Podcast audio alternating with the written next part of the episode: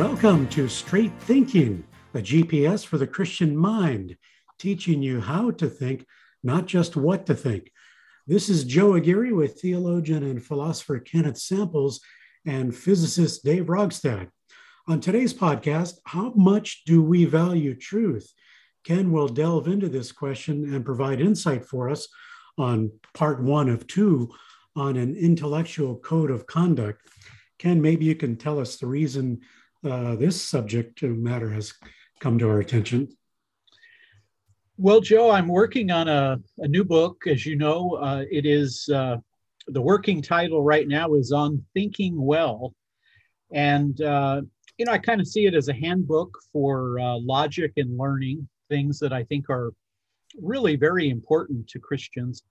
And as I was preparing the manuscript, working on various chapters and things of that nature, you know, it struck me that how important it is to be able to communicate to people that we care about the truth. And it is very easy, I think, and you know, this is kind of an amazing thing, but I still think it's true. I think it's possible to, you know, to have good intentions and yet maybe engage in intellectual activities that are not consistent with those good intentions. And so I want to talk a little bit about why I think a passion for the truth can really help us in discovering truth and also in sharing, you know, our worldview and our values with other people that may not share them. Sounds good. Well, let's get started. Well, I came across some time ago a quotation from Mortimer J. Adler, and those who listen regularly to our podcast know that Adler was a mover and a shaker in the 20th century. He lived almost the entire century. I think he was born in 1902 and died in 2001. And some of our listeners have heard me say that I had a very brief but very fulfilling email interaction with Dr. Adler not too long before he passed away. And so Adler's written a number of books, including a book that changed my intellectual life entitled How to Read a Book. And I often say on social media that two people taught me to read, my mother, Violet Samples, and Mortimer Adler. And Adler has a quotation that I love from a follow-up book. There was a follow-up book to How to Read a Book, and it's entitled How to Speak, How to Listen. And Joe, there as an editor, Adler is emphasizing the idea of these language arts that you read and you write, you speak and you listen. And of course, interestingly enough, he says the one that's the hardest to learn is listening, and we get the least instruction about that in schools. So maybe we can't blame people that they're not good listeners because maybe our school system hasn't emphasized that point. But here's a point that Adler makes in his book, How to Speak, How to Listen.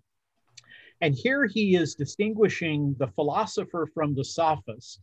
And I'll tell you all about the context of that. But Adler writes this. He says, the line that Plato drew to distinguish the sophist from the philosopher, both equally skilled in argument, put the philosopher on the side of those who, devoted to the truth, would not misuse logic or rhetoric to win an argument by means of deception, misrepresentation, or other trickery.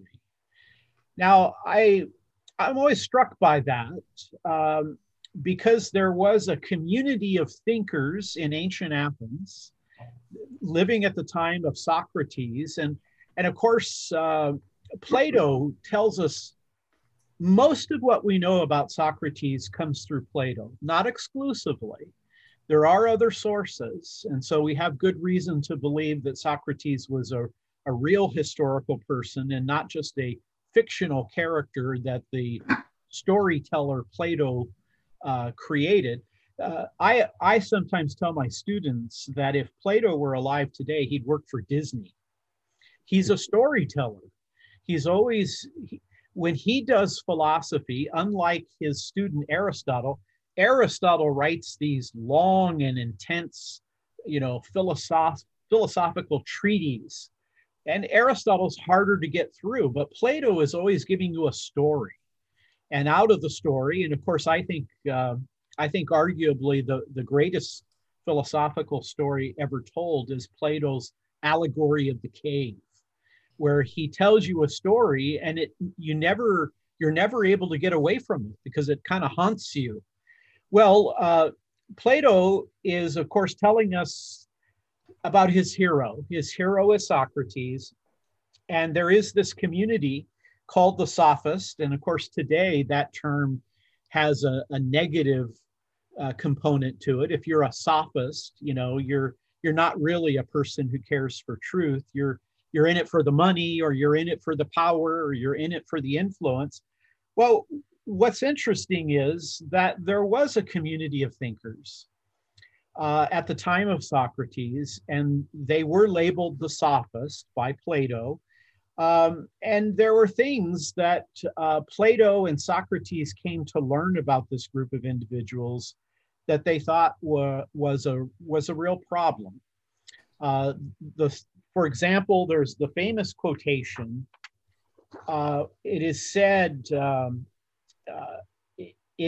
that the sophists were able to make the worse argument appear the better. They were able to make the worse argument appear the better. Now, that's what kind of jumped out at me as I was working on my new manuscript, that, you know, it is possible to kind of create an argument. And it's also possible to be disingenuous in an argument. I mean, if you're careful enough, if you know enough about logic and rhetoric, use of language, the goal of persuasion, if you know enough about that, you can kind of conceal certain things and emphasize other things.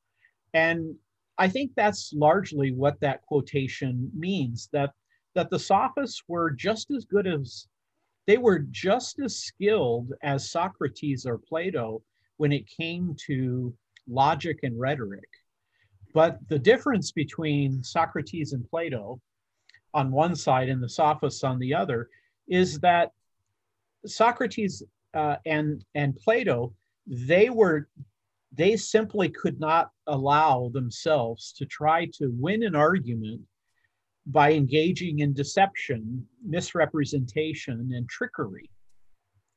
And you know, what's interesting is the more you study about logic, like I just finished a chapter on deduction, induction, and abduction, and you know, these three ways of reasoning and how they go at things and their strengths and their weaknesses.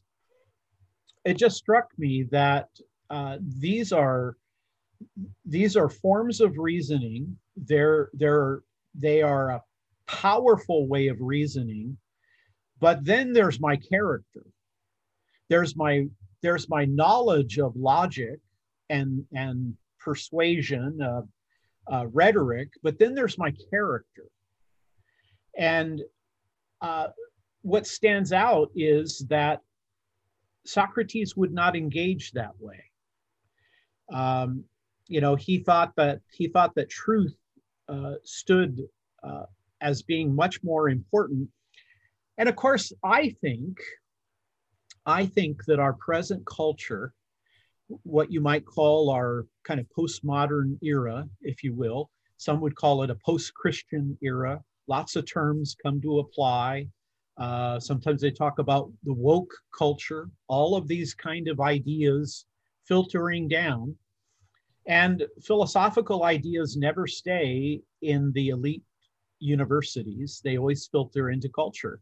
It's usually a decade or two after, but they somehow, you know, come, you know, they start in Princeton, but they make it down to, you know, your local residents. And I think that a lot of the ideas that are streaming through our culture these days, ideas like moral relativism, relativism as to truth, maybe there is no objective truth, there's only subjective truth, there's no truth, it's Joe's truth or Dave's truth or Ken's truth. Well, I think we've seen all that before. I think Socrates bumped into that 2,500 years ago. Isaiah spoke of this when he spoke about lawyers who justify the wicked for gain. Well, and this idea, it certainly goes all the way back to, to creation, that human beings who are highly skilled, let's say intellectually skilled, they have to ask themselves the question, I think at some point, am I going to use all of this skill and talent that I have discovered or been taught? Am I going to use it for good? Or am I going to use it for my own benefit? Or am I going to use it for the benefit of my clients? You've raised, Dave, the law. I certainly think that a person who has been charged with a crime, whether it's a civil or a criminal crime, they are deserving of a defense, a vigorous defense. But there are times where I wonder, is it possible in a courtroom to play fast and loose with facts and things of that nature? And I have one lawyer friend on Facebook, and he said, "Look, if I don't rigorously defend my client, I can be brought up on charges." And thinking, okay, I want you to rigorously defend your client, but it needs to be done honestly, right? Mm-hmm. Now, let's talk a little bit about the sophists, but let me pause and see, Joe or Dave, anything you want to talk about before we get into some of the ideas between Socrates and the sophists? I'm fine. Go ahead. Yeah, I'm anticipating where you're going, so I'm going to wait. Okay. Well, now I'm going to say that I think that Socrates and Christian theists are on one side. I think that if there's a side to be taken here, I think Christian theists are going to basically say that Socrates' approach is much more consistent with a biblical, historic Christian worldview. And I think on the other side, I think that the sophists, their belief system is closer to what I would call a secular postmodern approach. Now again, I don't want to stack the deck. I have to be careful here in recognizing that some of this is interpretation. Some of this is my way of kind of looking at it. But I do think that these ideas pop out. And so as we start talking about this, I want you to be aware, see if what the sophists were arguing sounds a whole lot like what you're hearing in culture today. Hmm. Okay, well, we're going to focus on the question of truth. For Socrates, he thought that truth was objective. There was real truth. This is true for Socrates. It's later true for Plato. It's later true for Aristotle. They thought that there was truth in the world. It was out there. It was mind independent, if you will. Philosophers talk about something being mind independent. That is, it's out there. It's not something I bring to. It's something that I find out there. So he thought that truth was objective. Yeah, there's always going to be some personal application, but he thought that there wasn't truth for you or truth for me. He thought that there was truth. And so it had an objective nature. He also, like the Greek philosophers, thought that this truth was built into the reality of the world. So he's going to argue that also it's absolute. It's not relative. It's an absolute truth. It's an objective truth. It's out there. It's mind independent. And of course, the remarkable thing is he thought it was knowable. Somehow, maybe the gods made human beings capable of knowing the truth. Aristotle would say a generation or two later that humans always desire to know. They have this.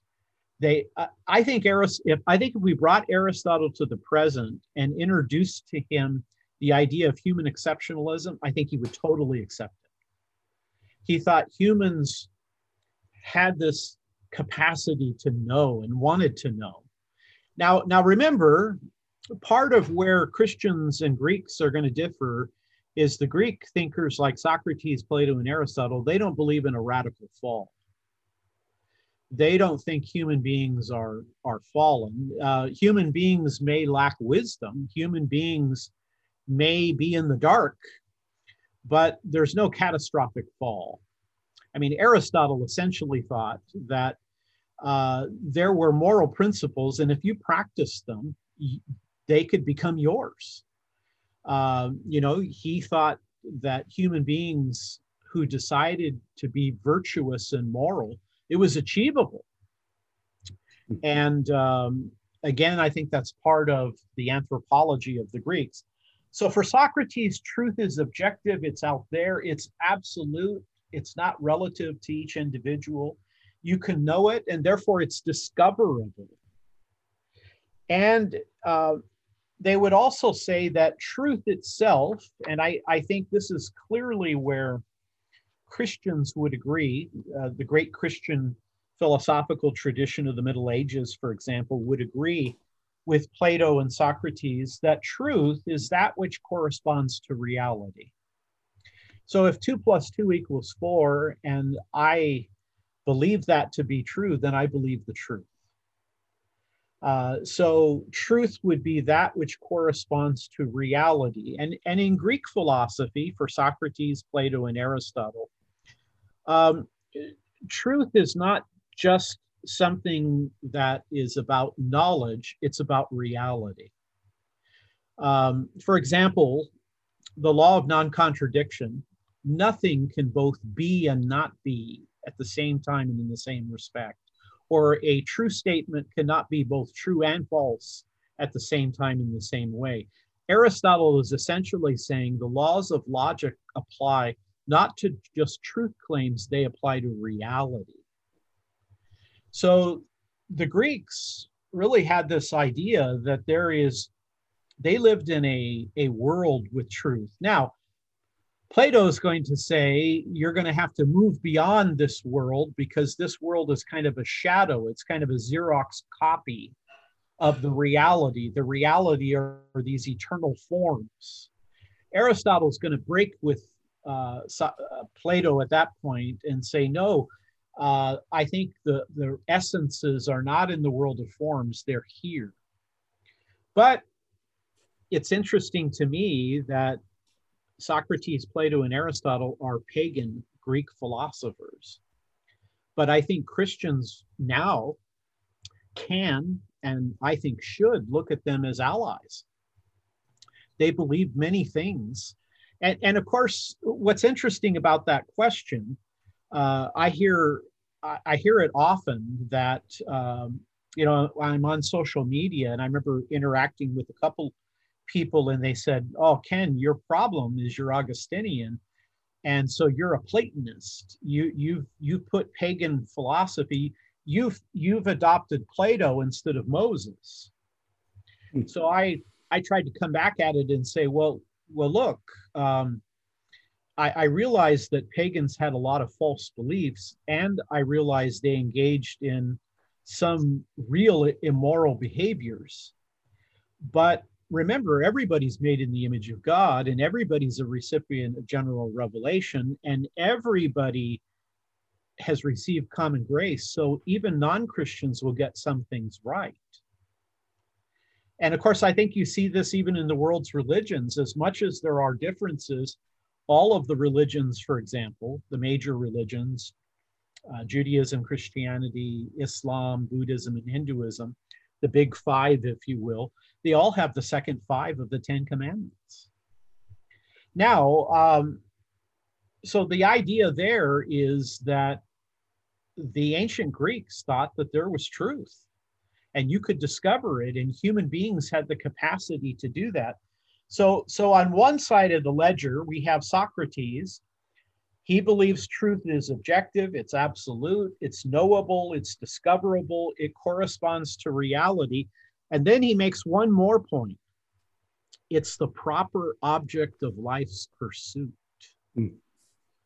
So for Socrates and Plato, philosophy is not a subject or a topic you study in school. Philosophy is about a way of discovering the truth. It's a way of life. You're either truth-oriented or you're something other than that. Can I pause for a moment? Question, comment? Yeah, I have a question. Maybe you're going to get to this, but let's say someone says, I believe what you're saying, and I think that's what I subscribe to. However, when it comes to certain practical things, what is the difference between this kind of truth you're talking about and things that seem to work for certain individuals and not for others? For example, there could be a medical treatment that works for one person but doesn't work for another person, maybe a diet that works with one person, not for another. So someone might say, whatever works for you, and that seems to fall on the other side of the ledger, which I know you're going to get to, but is that, you know, something that we need to, you know, think about, or is that a different category? Well, I think we could say, for example, let me use the example of beauty. I think that beauty is objective. I think that beauty is out there. I think it's mind independent. I think it is knowable. It's discoverable. But I also think that there is a matter of taste. You know, let's take music. Dave he likes classical music. I like some classical music, but I also like rock and roll. Now, music, I would say, is part of those, it's part of that objective beauty. But your taste, your personal satisfaction or fulfillment, that could be subjective. I mean, my wife, if we were going to take a vacation based on beauty, she wants to go to Yosemite, Yellowstone. If I take a trip for beauty, I want to go to the Vatican. I want to see Michelangelo. I want to know what it smells like in the Sistine Chapel. Now, we're both after beauty, but the taste, the personal application. So I don't think that a objective, subjective distinction rules out the idea that there can be personal applications, or that certain things might be more appealing than other things. I still think beauty is objective. There's so much of it. It's virtually everywhere, so many different kinds of it. And I don't find anybody who comes to the table and says, look, I have no interest at all in beauty. No, I think all of us recognize this big picture beauty, but then there's the personal applications of this kind of thing. You know, certain clothing seems more appealing than other types of clothing. Maybe an automobile might be more appealing. Maybe a color might be more appealing. But I don't think, Joe, the applications or what may practically work rules out the idea that there's an objective reality. Mm-hmm. Does that help a little bit? Yes, that's helpful, yeah. Mm-hmm. Dave, before we look at the sophist in more detail, comments or questions? Just go ahead. It's great stuff. Well, let's then talk about the sophists. I want to say, first of all, that they were skeptical. They were skeptical of the idea that there can be an objective truth. They were skeptical of not only the gods, right? And by the way, did Plato and Socrates and Aristotle believe in the Greek gods? I don't know what to say to that totally. I think my old friend and teacher Ronald Nash thought Plato was a theist. You know, it's possible that they had views that are very different. Now, did Aristotle, Plato, and Socrates ever see a Bible? Did they ever see the Hebrew Old Testament? Ever come across the Torah? Probably not. Probably not. But if you start studying a little bit about what Plato believed about the form of the good, there are not just forms out there, these abstract realities. But then there's the form of the good. And the form of the good, by the way, has a lot of qualities that later people like Augustine, Anselm, and Aquinas are going to attribute to God. So some people say Plato was a theist. Now, with all of that, of course, they believe there is this objective truth and human beings are here to discover it. The sophists are much more skeptical. They're skeptical about the gods, they're skeptical about morality, and they're especially skeptical about politics. They think that people are motivated not necessarily by what's true and good and beautiful, they're motivated by what's in it for them. And the sophists, interestingly enough, remember our quotation here from Adler. Adler says, the line that Plato drew to distinguish the sophist from the philosopher, both equally skilled in argument, both equally skilled in argument. He put the philosopher on the side of those who, devoted to the truth, would not misuse logic or rhetoric to win an argument by means of deception, misrepresentation, or other trickery. Now, I'm going to tell you that I'm committed to the truth, and I want to be committed to what's true and what's good and what's beautiful. But you know what? Sometimes I want to win an argument. Or I put it even another way. Sometimes I just cannot be comfortable at all with losing face in the front of other people. I mean, if somebody comes along and corrects me, I think the good Ken Samples would say, you know what? I was wrong, and you've corrected me. You've helped me. You've helped me move toward the truth. But a lot of times, my psychology, my need for affirmation, my need to feel, to think that I'm held in high esteem, it may cause me to push back against you. Well, the sophists were very skeptical. Skeptical of the gods, skeptical of objective reality, skeptical of the political system. And so they didn't think truth was objective, they thought it was subjective. Beauty is in the eye of the beholder. Well, I'm going to differ with that. I think Socrates is going to differ with that.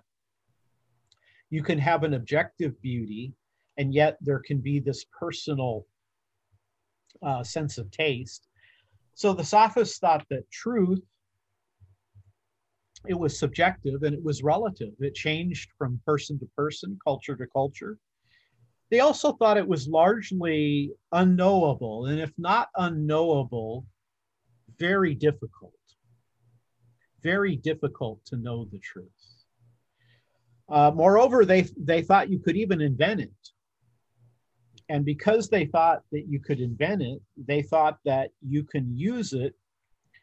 And so truth is not so much a reality, it's something that's useful and workable. Now again, I've mentioned a quotation from a Jewish scholar. He said the Hebrews, they learned in order to revere, to learn. It's all about reverencing Yahweh. You know, knowledge is found in the fear of the Lord. The same Jewish thinker said, but the ancient Greeks, they studied, they went to school in order to comprehend. Then the Jewish scholar said, but modern people, and I think he might have meant especially Americans, but definitely modern people, they learn in order to use. And of course, it's America that produced the philosophy of pragmatism. And if you say, look, if there is no God, or if you can't determine whether there's a God, or if you can't determine whether there is ultimate truth, then what comes down to you is, well, then let's do the practical thing. Let's do what's workable. Let's set our goals and try to achieve them. So the sophists, truth is subjective rather than objective. It's relative, it changes, maybe person to person. It's not knowable, or if it is knowable, it's very difficult and maybe impossible for most people. It may be invented, and rather than being part of reality, it's workable, it's useful. And I think where they would come down, where I think our postmodern friends of today come down, they say that truth is not as important as power. Mm. So it's not like the Athenians and their democracy. I mean, you got to give it to the Greeks. I mean, we talk about the, you know, America being an exceptional nation, or Great Britain being an exceptional nation. I think you have to look at the ancient world, and I think Hugh Ross is right here. Hugh often makes the point, particularly when it relates to ancient science, that the ancients did some things right. They had some insights. And, you know, the Greeks, that's the birth of kind of democracy. Maybe the first university, you know, is the academy. But, you know, the Chinese feel the same way about themselves. Hey, we've got this ancient culture. Right? Well, the Greeks had a lot going on, but I think in some ways, the postmodern culture overlaps a lot with the sophists. Mm. They were as skeptical as our postmodern people are. They were relativistic. They thought, look, you can't really know the truth, or it's very difficult to know the truth. Therefore, let's present things in such a manner that we get our side represented. Mm-hmm. And if it calls for manipulation, if it calls for intimidation, if it calls for trickery, oh well. Mm-hmm. You know, I think of the communists in the middle of the 20th century saying, by any means necessary. We got to get this revolution going because the world's being oppressed by the capitalists. So let's do whatever we have to do, you know, and if some people are sympathetic to us, you know, that's kind of fine. So there's kind of laying it out for you. And again, some of these things I think are very ironic when people kind of press against the idea of, oh, that's pagan. I meet people quite a bit online, but I remember when I was interacting a lot on the subject of Seventh-day Adventism, when I worked at the Christian Research Institute, I wrote primarily about two religious groups, the Catholic Church and the Seventh-day Adventist Church, which ironically, even there, CRI didn't think that Catholicism or Adventism was a non-Christian cult. But in writing about those groups, I remember I would talk with Adventists and they would say, the problem, Ken, with historic Christian theology is it has been contaminated by Greek philosophy. Mm. And so this idea, again, now my comment would be, what's ironic is you might think that Christian theology has been contaminated by people like Plato and Aristotle, but now I would tell you, if you're looking for an ally in the culture wars, it's Plato and Aristotle. It's not postmodernism. That's, you know, that's kind of sophistry. Well, let me stop and see if we can talk a bit about this before. I have a question. Where does imagination fit into this whole thing? When you think of truth and being objective and absolute and knowable, and yet we are fans of C.S. Lewis, who emphasized the importance of the imagination, sort of in contrast to,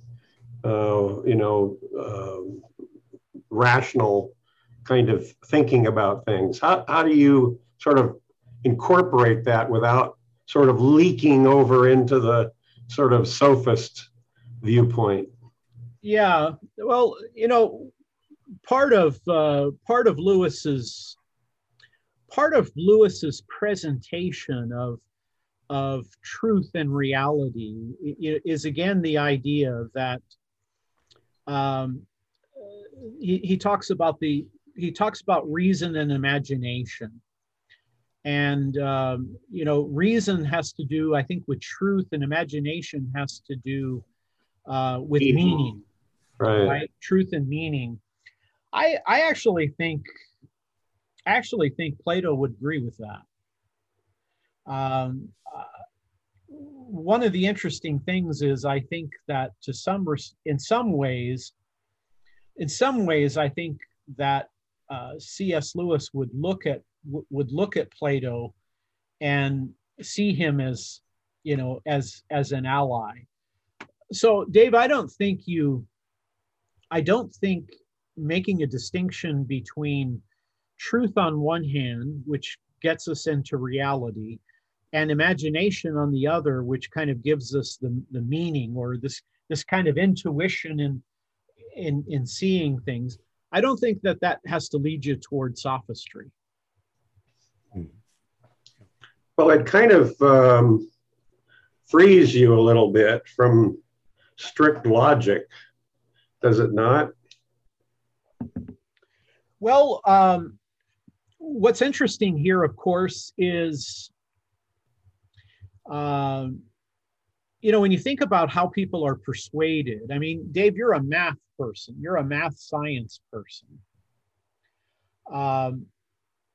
I'm more of a logic person, although I have to recognize that at some point, logic gets mathematical. I mean, if you look at Bayesian induction, there are a lot of mathematics in it. If you look at other forms of deduction, there are mathematical elements in it.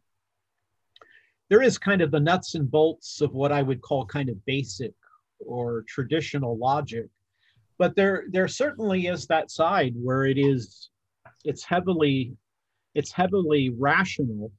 But I think what Lewis was getting at is that we're more than just a mind,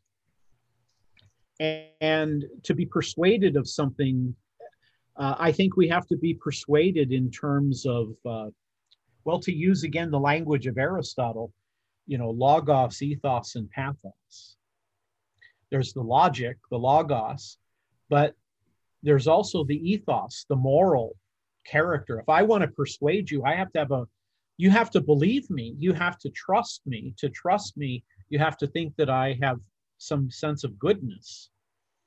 And then, of course, Aristotle says, but then there's the pathos. There is reaching in and touching the emotional side of life. And Aristotle certainly thought that all of those things are involved in persuasion. I think a lot of scientists are nervous when someone tries to use imagination to communicate certain ideas and so on, because they think that because it's not hard facts necessarily, you can have the wool pulled over your eyes kind of idea. and be led into thinking something that, you know, they kind of put it in the category of faith. Yeah, I think you're right in your perception of that. I think there are science-minded people that, you know, this idea of imagination. I mean, you know, when Lawrence Krauss says that the ultimate arbiter of truth is experiment, which is a self-defeating idea, he never got that from an experiment. That's an idea that he came up with. Now, he might think that what's come out of experimentation is workable, and I certainly think that that's correct. But I think what Krauss is trying to communicate is, look, I don't want my views to be based upon beliefs, either, you know, emotional or religious or whatever they may be, superstitious. I want them to be based on reality. Now, though I agree with you, Dave, I think there is an exception to that rule, and I think that's Einstein. Einstein actually talked about imagination and how important he thought it was in kind of, you know, trying to discover reality. But, you know, what I think is interesting about Albert Einstein is I think that he grew a lot. I think that as he got older, I mean, most of his great works of accomplishment come in his 20s, late 20s. But as he grows older, I think he has a lot of sophistication in terms of, you know, we want to have a philosophy of life that has meaning, that would include imagination. So I've seen quotes by Einstein where I think he could probably offer some helpful correction to some very secular scientists of our day. What does, you know, sort of a related issue is that of intuition. Intuition seems to be something almost above the mind, in the sense that it's sort of an insight, an understanding that isn't necessarily something you can work out logically, but yet senses the truth. How does that play into this whole picture? Well, I've always thought it's helpful to think about, you know, when you think about reason, there are things that are based upon reason. And so that's kind of the rational side: facts, evidence, reason, arguments. Then, of course, there's the irrational, the unreasonable, and that's when you're influenced by bias and prejudice, or, you know, you played fast and loose with the facts. But then there is the non-rational. So the rational, the irrational, now the non-rational. I would say the non-rational fits more with your idea of intuition. Mm. And I think it's right. I think you see it in mathematicians. I think you see it in scientists. I think you see it in philosophers. I think you see it in, you know, policemen, detectives who are trying to figure out a crime. I think sometimes you have intuitive ideas. These are ideas that are kind of, they're not directly connected to reason, but they're compatible with reason. Mm. But it's kind of an aha.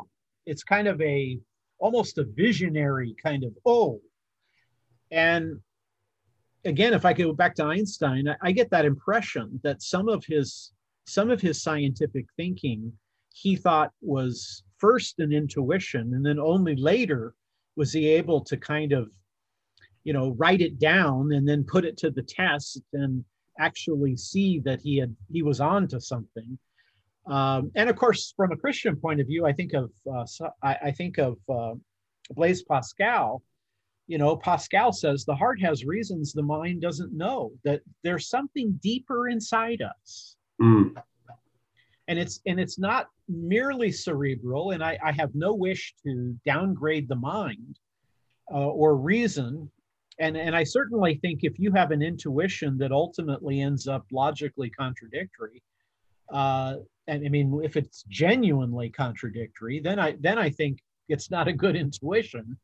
But I do think that there has been in intellectual circles for a very long time the idea that perception or awareness can run deeper than just the mental, just the rational side of life. Yeah, I have a question, Ken. Somebody might say the reason I'm in the unknowable column, truth being unknowable, is because there are lots of things we just don't know. And they, let's say the person is a skeptic, they might say, you as a Christian would have to admit that there are lots of mysteries, including the nature of God, the Trinity and two natures of Christ. So are there limits to truth, and where does mystery play in? Yeah, that's a very important component in all of this. I think that, you know, certainly by the time we get to the Middle Ages, by the time philosophy is kind of, philosophy and theology have kind of overlapped with one another. So you have people like Augustine and Anselm and Aquinas who are thinking about philosophy from a Christian point of view. They would readily admit that God is infinite and eternal. We're finite and temporal. Therefore, finite creatures who are temporal creatures, we're never going to understand God. We're never going to be able to fully comprehend God. There is going to be mystery. Now, of course, they're going to argue that that mystery may be above reason, but it doesn't do any damage to reason. So, you know, I argue that the Trinity is just not a contradiction. It's clearly stated throughout Christian history. It's one what and three who's. It's God is one in category A, three in category B. It's not A and non-A. God's oneness is different than his threeness. His threeness is different than his oneness. Now, do I comprehend the Trinity? Do I understand how God could be one in essence or being, but three in subsistence or personhood? I don't.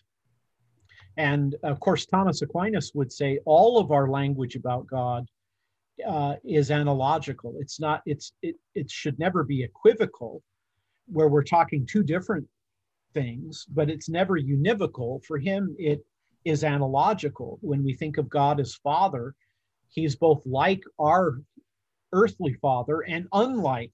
And so you have an analogy, if you will. Let me come back to your point, and I think, because I think it does relate not only to the sophists and Socrates, but it relates to Christians and our present postmodern culture. I don't think to say that truth is knowable means that we can suck the marrow out of it. I don't think when you say you can know the truth, I don't think you're committing yourself to the idea that you can know it totally and exhaustively and fully. And here I'm going to use an analogy from science. I mean, quantum mechanics. You know, I think when I hear Feynman, is it Richard Feynman? Yes. When I hear lectures from Richard Feynman, or I follow quotations from him about quantum mechanics, he talks very intelligently. He seems like he has some real insight to what quantum mechanics is all about. But then he'd immediately turn around and say, it's deeply mysterious. Or, you know, Big Bang cosmology. It seems to me that it is a very thoughtful, reflective, careful model of the origin of our universe. And yet, it has a lot of mystery connected to it. So, Joe, I don't think saying that truth is knowable means that you are going to exhaust it or that you have to know everything about it. I mean, we can know things without committing ourselves to the idea that we don't have any limitations or that knowledge of that is going to elude us. And of course, from a Christian point of view, and I think it would be true of a Jewish point of view as well, and maybe to some extent it would be a Muslim perspective, and that is that faith means that you have to have humility, that, you know, God is different than you are, and you do have limitations. And therefore, what you need is humility, but also a commitment to never giving up.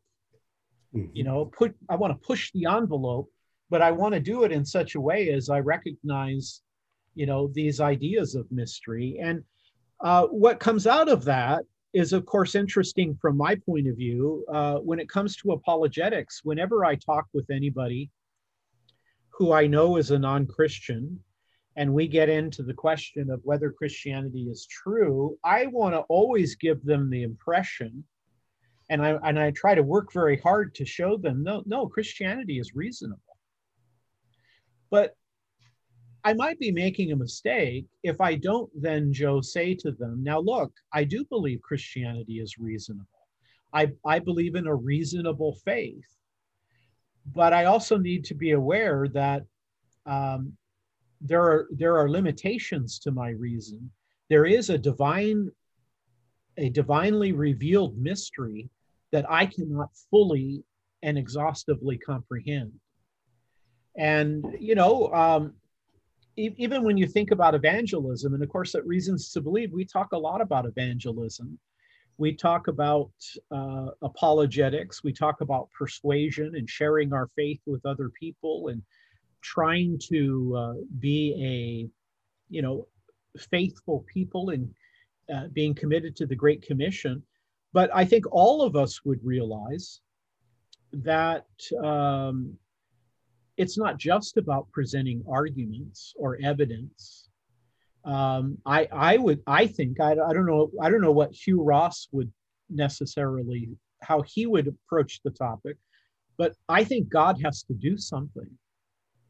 It seems like a key idea here in this context is that in regards to knowing anything about God, we wouldn't know anything if God didn't reveal himself. If he didn't reveal himself in nature intentionally, and if he didn't reveal himself in his word intentionally, that we wouldn't really know anything about God. I think that's right. And I think the biblical religions, and here I mean Judaism and Christianity, they're revelatory religions. And the way I talk about it in my book, Christianity Cross-Examined, is I say, look, you need three things. You need the right world. Then you need the right human beings with the right mind and the right sensory organs. And then you need, you know, a rational message coming from the outside. And I think that God made us the kind of people who could comprehend the world, not exhaustively, but we could track the intelligibility, to use the language of Paul Davies, the distinguished physicist. He says, you know, the world is intelligible. And of course, I think that points to God. That points the fact that our minds, our limited minds, our finite minds can actually, to some extent, track the intelligibility of the universe. I think that's a sign that an intelligent mind created the universe and created us. Otherwise, it's just the most incredible lucky accident ever. Mm. Ken, I have one more question on the idea of persuasion that you were talking about a few moments ago. Kind of a practical question. Let's say somebody's listening and they're a Christian, very concerned about evangelism. They have people in their lives, perhaps family members or friends, that they want to persuade of the truth of the Christian faith. Nevertheless, they're wary of politicians and marketers and, you know, all these slick things that you were talking about before. Is there any harm in someone saying, look, maybe I should take a class to become a better public speaker or learn rhetoric or something? Can I be a better persuader of the truth? How would you advise somebody along those lines? No, that's good, Joe. I think that there are certain qualities that make our message more attractive. I think, for example, if Christians demonstrate to other people, particularly people who are atheist or people in other religious worldviews, I think if we convey to them that we are people who love the truth, so we don't manipulate the truth. You know, if we say something and then we discover, well, we were wrong, the message we communicated was incorrect, it was false, then I think we can do a lot of good in our reputation, encouraging people maybe to prize the idea of Christianity is that we're truth seekers. And when we are wrong, we correct it, you know. When you write a book, you know, sometimes there are mistakes and you have to come out and say, sorry, I made that mistake, and it wasn't the editors and it wasn't my proofreaders or my peer review. I'm the name on the book and I got it wrong. Now, of course, I have a psychology, Joe, where I kind of would like to sidestep all that. You know, I think being viewed as people who think truth is sacred goes a long way in impressing people. Now, you've mentioned the question, how do we sharpen our communication skills? Well, I can have a really good message, but if the message in my book is filled with run-on sentences and sloppy grammar and misspelled words, somebody's going to pick it up and say, well, you know, Ken might have good intentions, but this is really poorly done.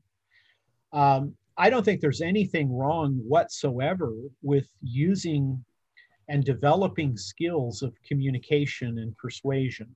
I think where we have to be careful is, remember the sophists, they were just as good as Socrates at argument and reason. But see, their conscience allowed them to make the worse argument appear the better, because they thought it's all about what works. It's all about, it's all about what I can get out of it. So no, I completely agree. I think Christians should strive toward excellence. I think Christians should give people the impression, and again, you know, there are non-Christians who sometimes say, look at the way Christians deal with issues. They don't think carefully about their political theories, or, you know, they engage in certain behaviors where they deny science. You know, it's clear as the, you know, the nose on your face, and yet they're denying all these kinds of things. I think we want to communicate to non-Christians that we love the truth and that we care so much about it. We have taken the appropriate steps to try to communicate it in the most forceful way, the most skilled way. And I think that's where I want to come down on this discussion. What I want to say, Joe and Dave, is I think that the true philosopher, and if you don't like the word philosopher, then put in there Christian. You know, the true Christian is committed to truth, that which corresponds to reality, and that we value truth over winning. You know, sometimes you can make a winning proposal, but in the end, it's not true. I can manipulate the facts. I mean, I can work as a journalist and engage in yellow journalism. I can create fake news. I can do all of that. Or I can say, look, I'll let you interpret it, but this is the data. These are the data points. How you want to interpret them, that's going to be on you. But as a journalist, I want to give you the facts, and I'm going to try to be aware that I not contaminate the objective facts with my own subjective motives and intention. So again, I'm going to argue that the true philosopher or the true Christian or the person who is truly committed to truth, they're not going to value, they're going to value truth over winning. And they're going to practice intellectual honesty. And they're going to strive to moral integrity, and they're going to work at a fair-minded carefulness. And I think all of those are very attractive qualities to people. And again, it's not easy to do these kinds of things. I mean, I have freely admitted I may be in a debate context and somebody challenges me, and instead of taking the bigger picture and saying, well, you know, Dave was right. I got that wrong. Thanks, Dave. Appreciate it. No, I don't want to lose face. Well, you know, these are virtues after all. And we don't want to put selfism on the throne. But these are not easy things to do. I think if we communicate to people that we love the truth, that truth is, that we value the truth, that we see it as sacred, whether it's truth with a capital T or with a lowercase t, and that we're not about winning, we're not about you know, presenting a way of winning the big picture. I think that these are very, very important elements. Now, let me tie one last thing in, and then we can wrap up. There's a philosopher down the freeway here at Azusa Pacific University. His name is Joshua Rasmussen. He did his doctoral work at Notre Dame. I follow him on Twitter, and I've met Josh. I gave a talk at APU, Azusa Pacific University, a Christian college in the suburb of Los Angeles here in Southern California. So I went to APU and gave a talk, and he came to my talk, and we had an opportunity to dialogue, and I was very impressed with the way he thinks and the way he handles himself. But Josh said this, he said, there is a satisfaction I've noticed in treating others well in conversation, no strings attached. That is not available in the project of trying to change their minds. Now, this is the last point I want to make, and it'll be a point we'll come back to. But, you know, sometimes when you're an apologist, you are perceived as your goal is to win the argument. Your goal is to get somebody to accept your view no matter what. And I think Rasmussen here is making a really important point. And that is, sometimes when we have dialogue with each other, we want to convey the idea that, yeah, I believe Christianity is truth, but I haven't stopped thinking.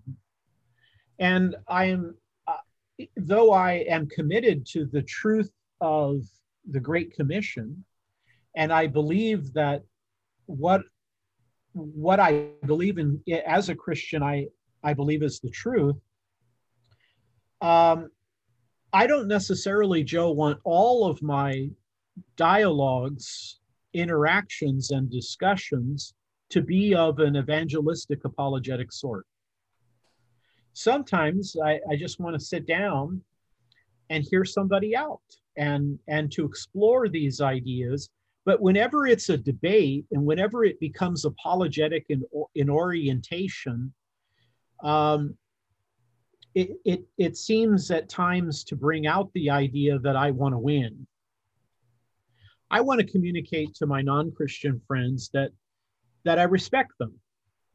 I may not always agree with them. In fact, I won't always agree with them. But I also want to communicate to them that I love my neighbor, and I respect my neighbor.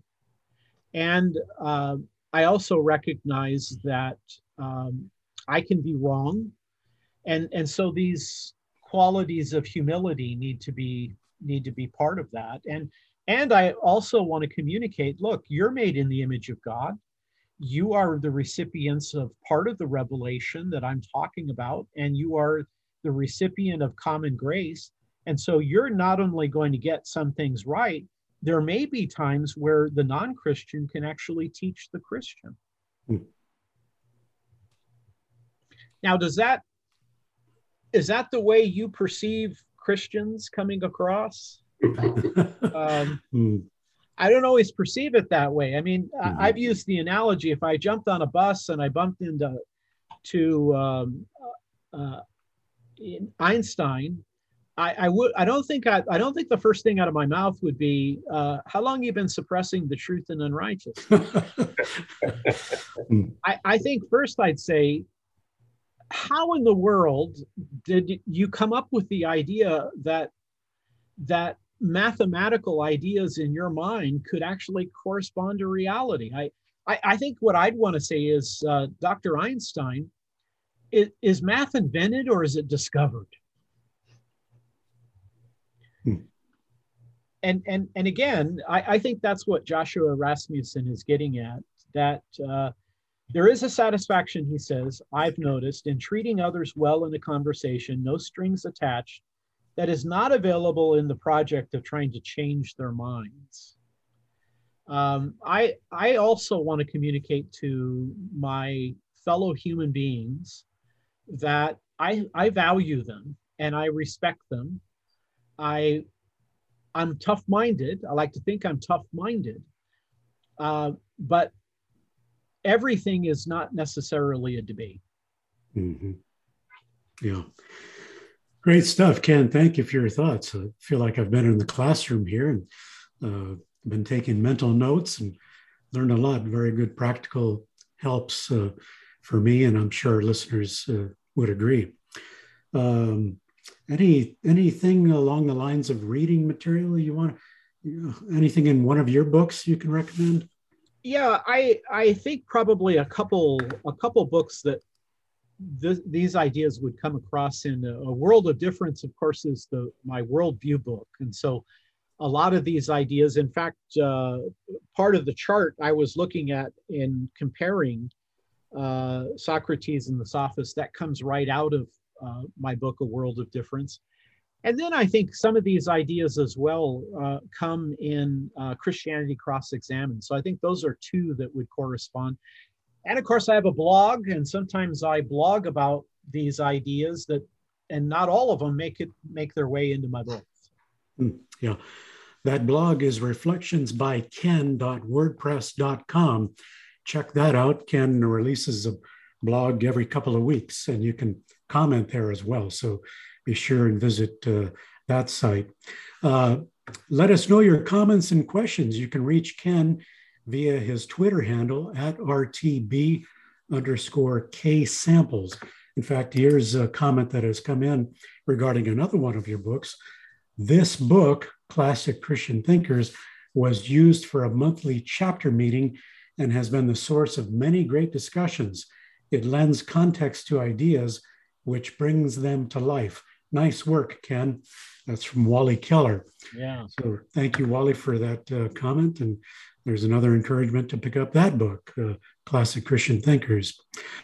All right, that's going to wrap it up for this podcast. For Ken Samples and Dave Rogstad, this is Joe Aguirre with a reminder that the goal of apologetics is not victory, but truth. Thanks for listening, and join us for the next edition of Straight Thinking. Thank you for listening. Your prayers and financial support are reaching people with reasons for faith in Jesus Christ, our Creator and Savior. To allow Reasons to Believe programs like this to continue, make your gift today at Reasons.org.